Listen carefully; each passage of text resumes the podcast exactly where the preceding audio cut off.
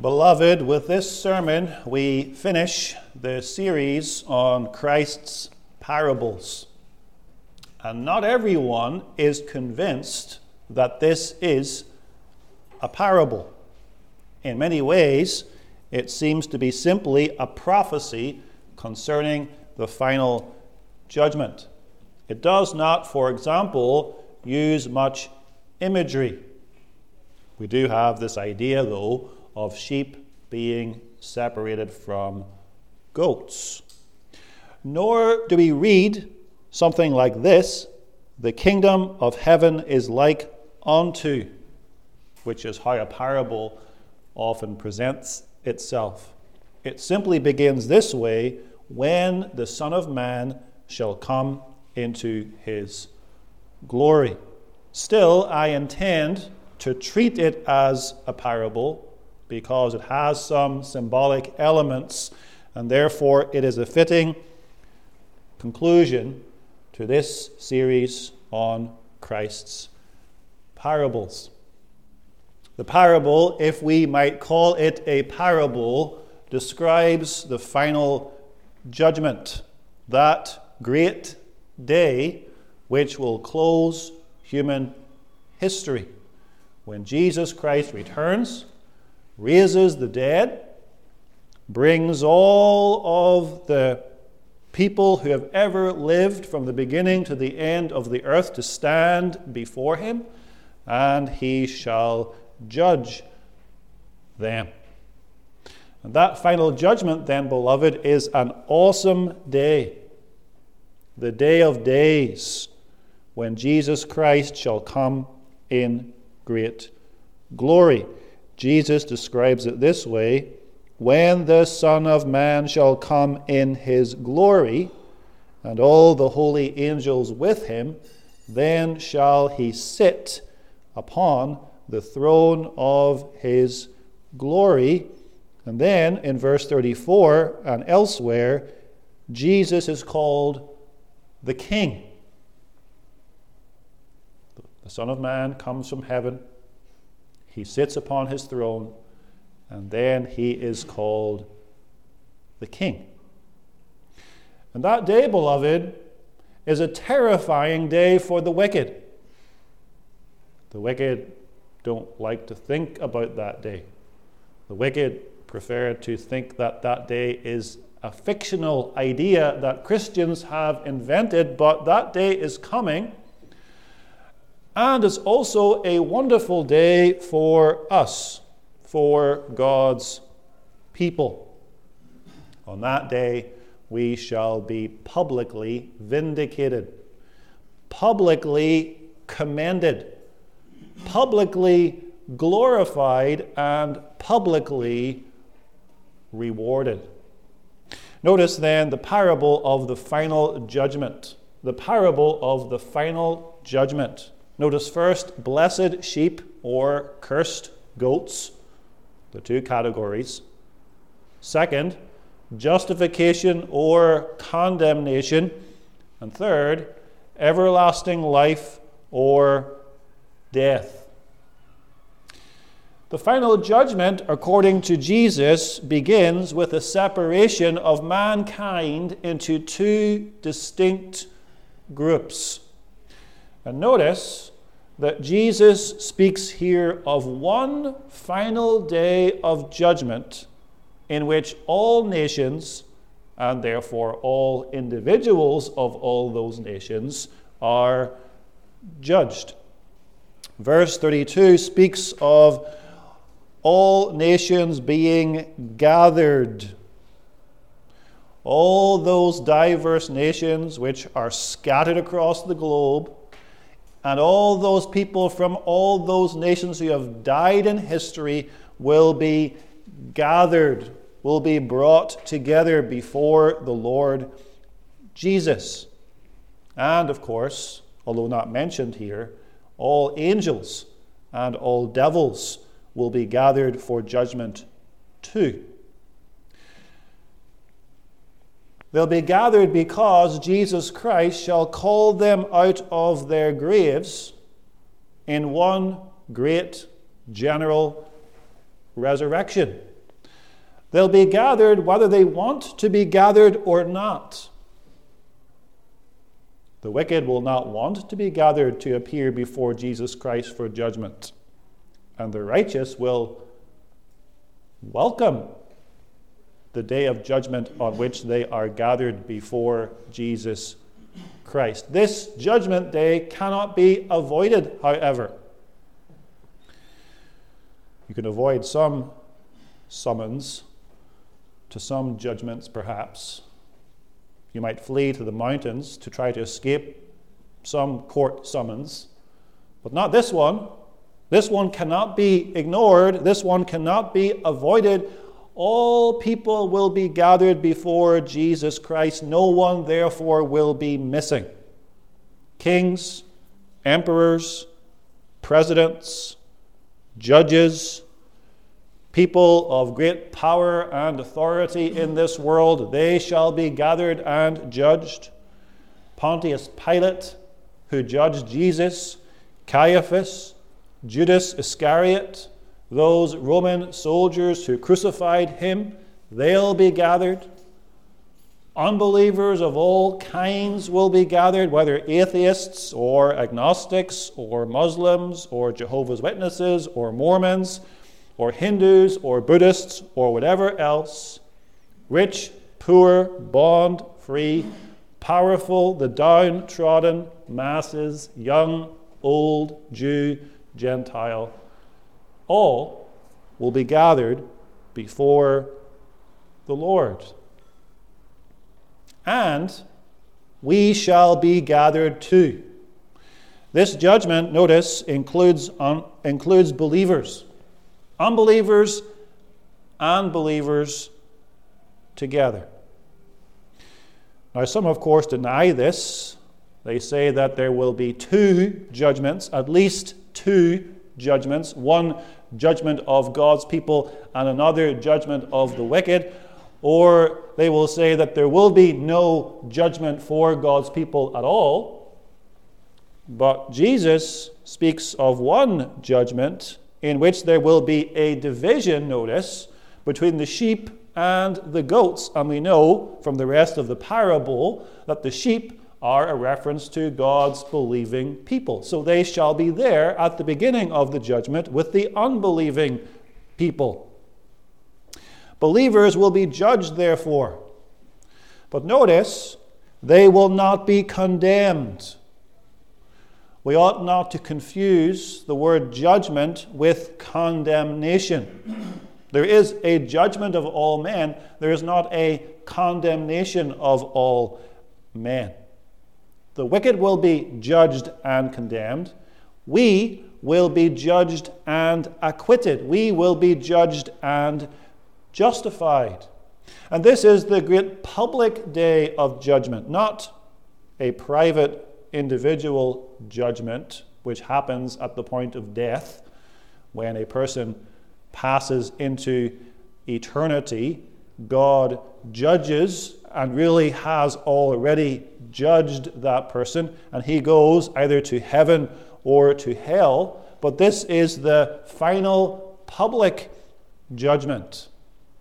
And the purpose of this final public judgment is not so we can see who's going to heaven and who's going to hell. That has been determined, that is already known. But rather, it is to show publicly that God is just.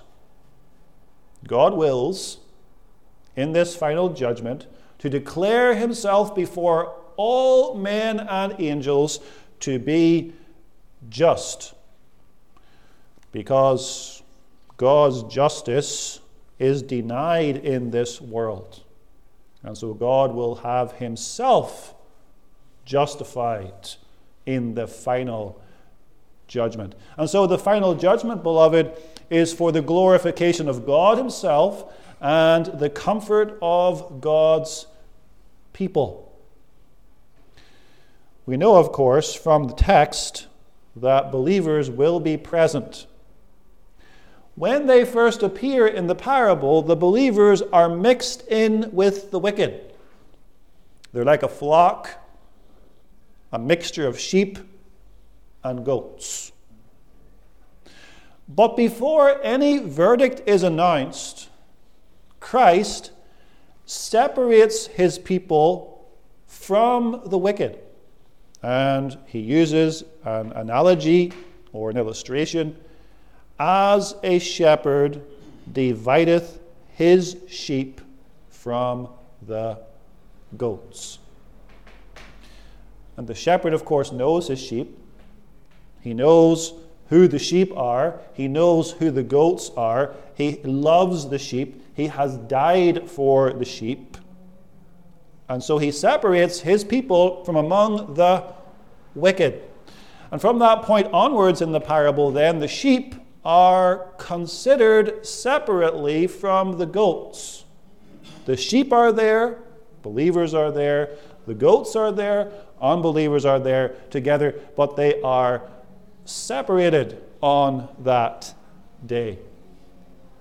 The Belgic Confession says this about the final judgment We expect that great day with a most ardent desire.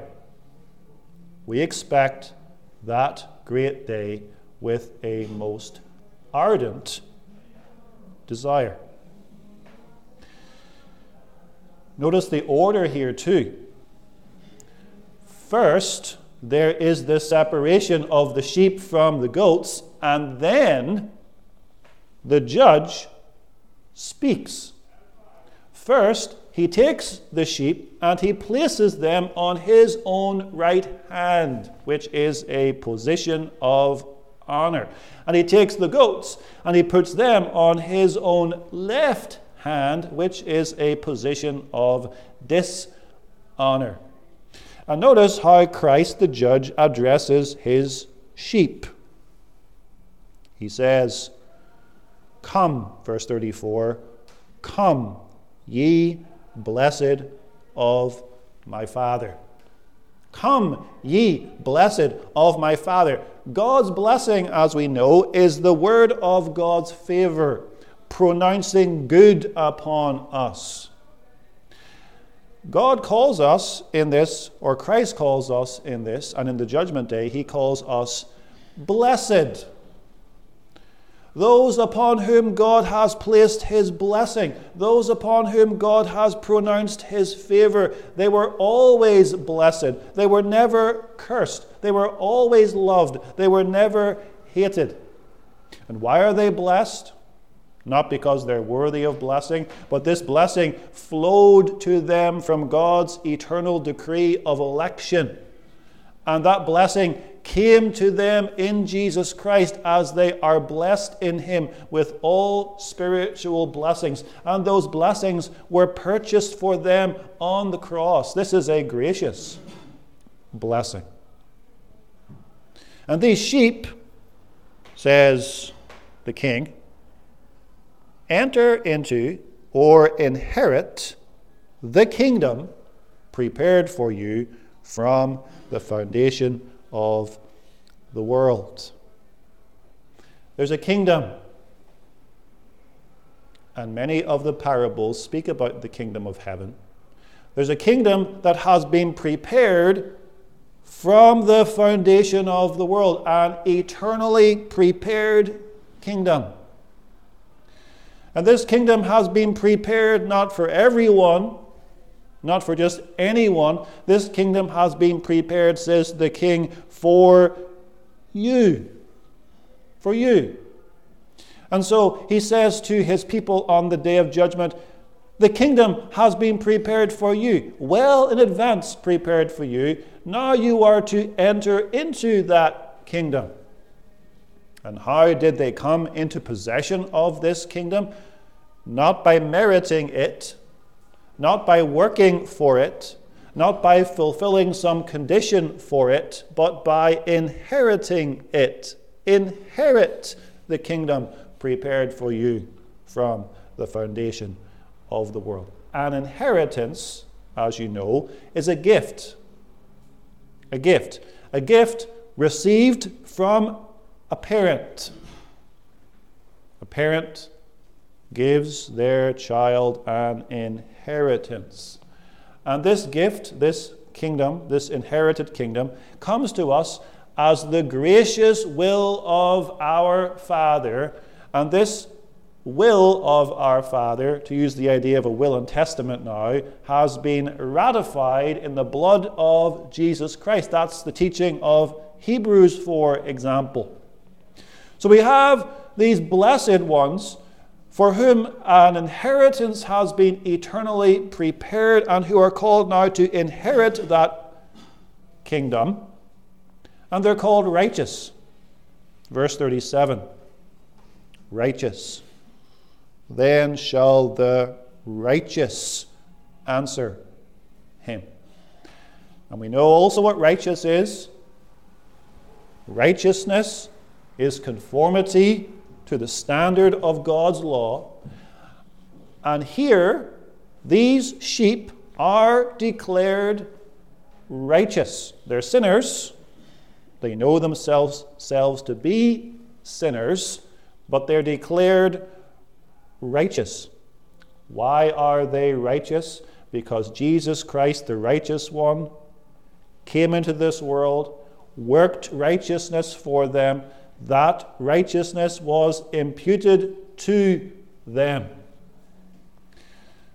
And so on the judgment day, God looks upon his people as he always looks upon his people as righteous because of the perfect righteousness of Jesus Christ wrought for them, purchased for them, and imputed to them by faith alone. That is God's message before he gives them a reward. That is God's message to his people, the sheep. Then he turns to the goats. The goats, who have now been separated from the sheep and are placed at Christ's left hand, are the opposite of sheep. They're called cursed. Verse 41. Then shall he say also unto them on the left hand, Depart from me, ye cursed God's people are called blessed. Come. These people are called cursed. Depart. And God's curse is the opposite of God's blessing. God's curse is the word of his wrath, speaking evil upon the wicked.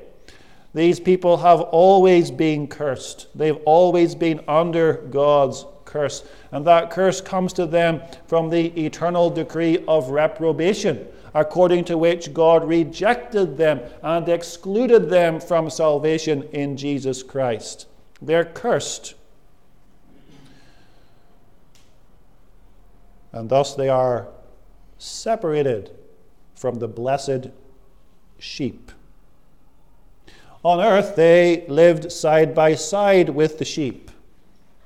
On earth, they often looked like the sheep because sheep and goats are very similar in appearance. But they were always goats, always unrighteous, always wicked, always cursed. They are the hypocrites in the church. They are the rank unbelievers in the world. They are men, for example, like the wicked servant of the previous parable, the parable of the talents. They are women, for example, like the foolish virgins of the other parable in Matthew 25. They are like the tares in the parable of the tares. They are the goats. The righteous are called into Christ's presence. Come, ye blessed, inherit. The wicked are banished. Depart from me, ye cursed. One group enters heaven, the other group enters hell. And this separation comes, occurs, even before Christ mentions any of the works that the righteous have done or any of the works that the wicked have failed to do. In the final judgment, beloved, works play a role. The good works of believers play a role, and the wicked works of the unbelievers play a role in the final judgment. That is clear from these verses. But there's a difference between the basis or ground of something and the evidence for something. There's the basis or ground of something, that on which something is based, and then there is the evidence for something. Good works are not the basis or ground of the righteousness or justification of the sheep. They do not constitute the basis or the ground for their justification before God, but they are evidence. Evidence that these sheep are actually righteous. Think of a human courtroom for a moment. There's a difference between this courtroom, Christ's judgment, and human judgments. In a human courtroom, the judge and the jury must deliberate. They must hear evidence. They must weigh and evaluate evidence. Jesus Christ does not need to do that because he is omniscient. He knows everything already. You come before this judge, he knows who you are, he knows every thought that has entered your mind. He knows all your words. He knows all your deeds. He knows all the circumstances of all your thoughts, words, and deeds. He omits nothing and he overlooks nothing.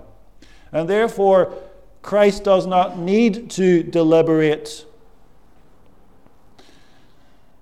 Also, for the elect, there is no prosecution because by his death, Christ has silenced the prosecution.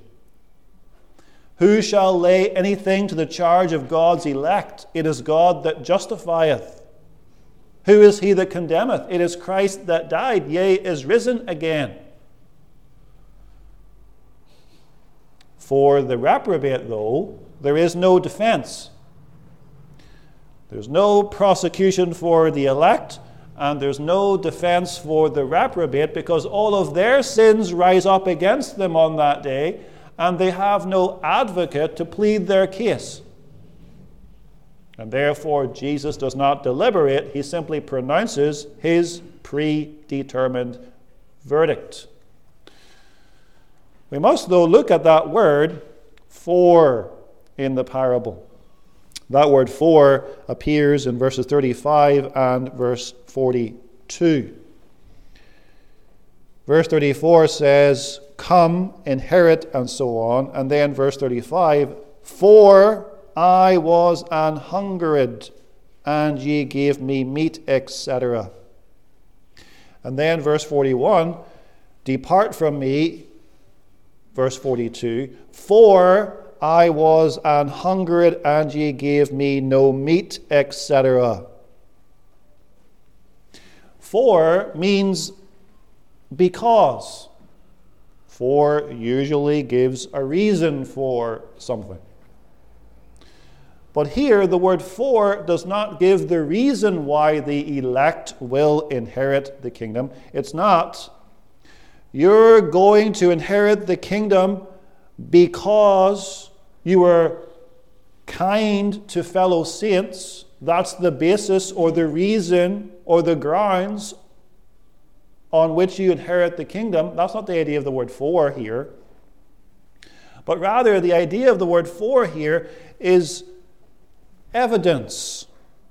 You are not blessed because you do these works, but by doing these works, you show yourselves to be the blessed ones. These works, which are the fruit of God's grace in you, these works are the evidence of your blessedness. Good works are the evidence, but not the basis of salvation. Good works show that you are a sheep, that you are righteous, that you are blessed, but they're not the reason why you're a sheep, or the reason why you are blessed, or the reason why you are righteous.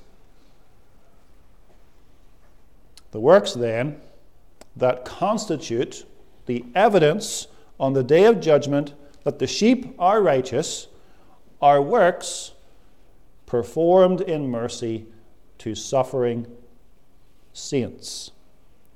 And the lack of these works proves on the day of judgment that the goats are wicked. Notice the kind of works that the king mentions in the text. Verse 35 For I was an hungered, and ye gave me meat. I was thirsty, and ye gave me drink. I was a stranger, and ye took me in. Naked, and ye clothed me. I was sick, and ye visited me. I was in prison, and ye came unto me. These acts of mercy are nothing spectacular. We often think of good works uh, something really quite spectacular, something that the world will look at and go, wow, what a great person that is. But these works are not spectacular in that sense, but rather they are ordinary works, and they're not beyond, therefore, the possibility of any of us. Ordinary, everyday, good works of kindness and mercy.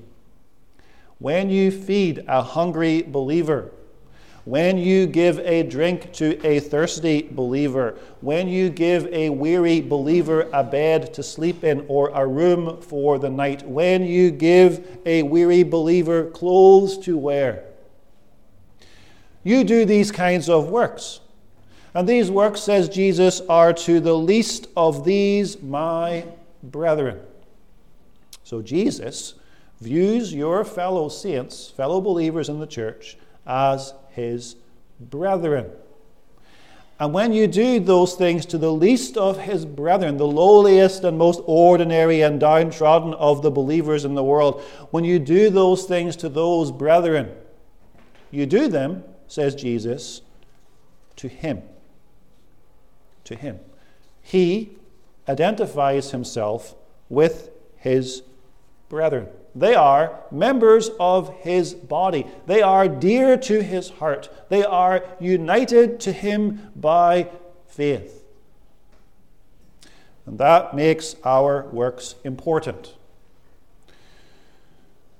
You might say, well, if we're saved by grace alone, without works, why are our works important? Well, they're important, beloved, because Christ Himself will reward those works before the whole world. On the last day, Christ Himself, who thinks that these works are important, will mention them. And perhaps nobody appreciated these works in this life. But Christ remembers them, and Christ delights in them because they are the evidence of His grace working in us. Would you like an opportunity, beloved, to serve Jesus Christ? Would you like to feed him as Martha did? Or to clothe him as some women in his day did? Or to provide accommodation for him as others did? Well, look no further than the needy saint in your life your spouse, your children, your parents, your friends, your fellow church members. That's the test. That's the evidence that Jesus points to. It's not how grandiose is your profession of faith, but this how do you treat others? Is your love for others sincere, generous, and sacrificial? Inasmuch as ye have done it for them, ye have done it for him. Here's Hebrews 6, verse 10. Hebrews 6, verse 10. For God is not unrighteous to forget your work and labor of love, which ye have showed toward his name, in that ye have ministered to the saints, or served them, ministered to them, and do minister. God is not unrighteous to forget that. Others might forget that, but God does not forget that, and Christ never forgets that. In fact, Christ is keeping a record of that and will one day publicly acknowledge that. The reaction of the sheep when Christ publicly praises them for their works is to ask, when? That's their reaction. That's their astonished reaction. When? Then shall the righteous answer him, saying, Lord, when saw we thee and hungered and fed thee, and so on? When, when, when? They cannot remember doing these things. They cannot remember doing things for which the Lord now praises them. They had not been keeping a record of their works. They hadn't got a little book saying, Well, today I did this, and then I did this, and I did this, and I did this. And look at all of the rewards I have gathered up for myself by having all of these works in a book. No, that wasn't their motivation as they worked. They simply served the Lord out of gratitude to Him with great imperfection and weakness, seeking always God's forgiveness for their sins to cleanse even their best works. That's the attitude of the child of God. We do not boast in our works. We do not place confidence in our works. We trust in God's mercy in Christ and we serve the Lord out of love. And if Christ be pleased on the last day to mention some of these works which we have done, which we have not remembered doing, that just shows you that Christ is gracious beyond all our imagination. Out of love for his people, he mentions these works and he rewards them. The Bible teaches in many places that God in Christ rewards our good works.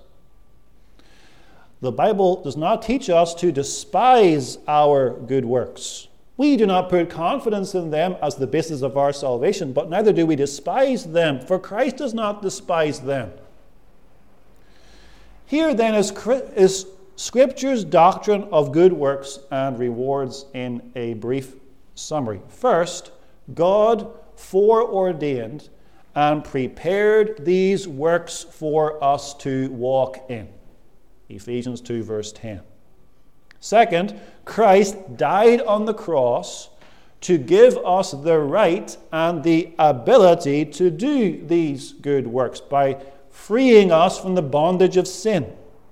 Third, the Holy Spirit works our good works in us so that we do them.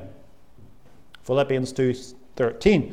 They are therefore the fruit of God's grace in us. They are evidence of our faith and they are the fruit of our faith for in him. And fourth, Christ by his blood cleanses our good works so that they are acceptable to God they are purified of the sin that cleaves to them. And fifth, God rewards the good works that we do. He prepares them. Christ died to give us the right and the ability to do them. The Holy Spirit works in us so that we do them. Christ cleanses them, and God rewards them. And so we see the reward is not merited, it's not earned, It's not deserved. We don't deserve or merit or earn this reward on the last day. It is an entirely gracious reward.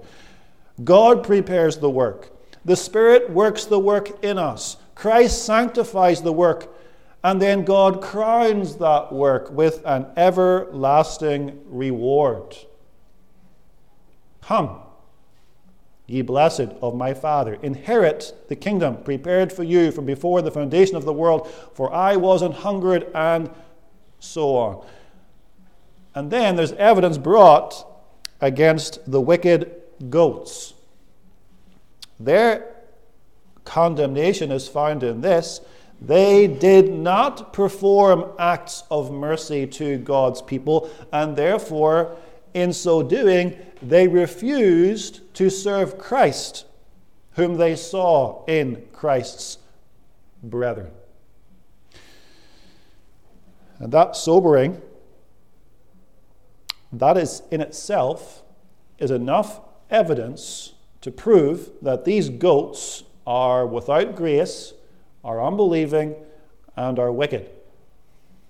Their sins of omission are enough evidence, more than sufficient evidence for their condemnation. The wicked could have helped God's children. That's Christ's point. They had many opportunities to do so. But because they hated Christ, they hated those who represented Christ, and so they did not give kindness to those suffering saints. If kindness toward Christians is evidence of faith, then neglect is evidence of unbelief. If kindness is evidence of love for Christ, then cold indifference is evidence of hatred for Christ. And such coldness and such neglect and such indifference towards God's people deserve damnation. Remember the rich man in Luke 16? He allowed a poor, suffering believer to starve to death on his doorstep rather than lift a finger to help him. He's a goat. God will say to him, I was an hungered, and ye gave me no meat. Inasmuch as ye did it not unto Lazarus, ye did it not unto me. Christ takes it personally when his people are neglected and cruelly ignored. Christ notices. Christ keeps a record of these things. Perhaps there were times when such people felt forgotten. Their bellies were empty, their throats were parched, their bodies shivering in the cold.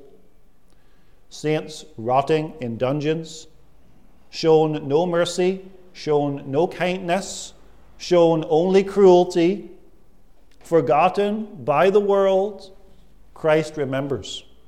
Christ keeps a detailed, precise record. All our merciful works of kindness are recorded. And all the opportunities that the wicked have neglected and despised, those are recorded as well. And if the acts of omission are recorded, so are the acts of cruelty and persecution. On the last day, every wicked deed performed against the church shall be avenged. And the wicked, they claim ignorance. Lord, when? When saw we thee an hungered or athirst, or a stranger, or naked, or sick, or in prison, and did not minister unto thee? And the answer is given to them Verily I say unto you, inasmuch as ye did it not to one of the least of these my brethren, ye did it not to me.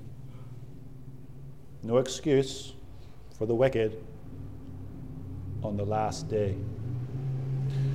So there's the separation of sheep and goats, and there's the justification of God's people, and the vindication of God's people, and then the condemnation of the wicked, and finally, there is everlasting life or death. In the parables, Jesus describes the punishment of the wicked. Think of that in many of the parables, speaks of fire, speaks of cast into outer darkness, speaks of, speaks of the weeping and gnashing of teeth. In the parable of the foolish and wise virgins, there was being left outside. In another parable, it was being slain before the king.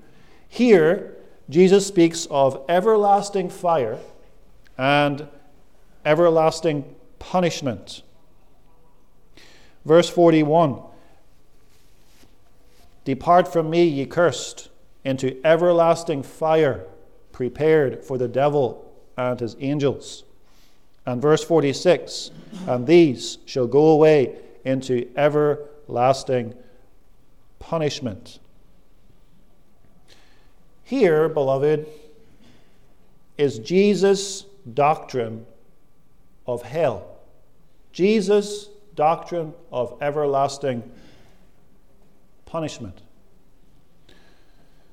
Jesus had the most to teach on this subject. Hell is fire.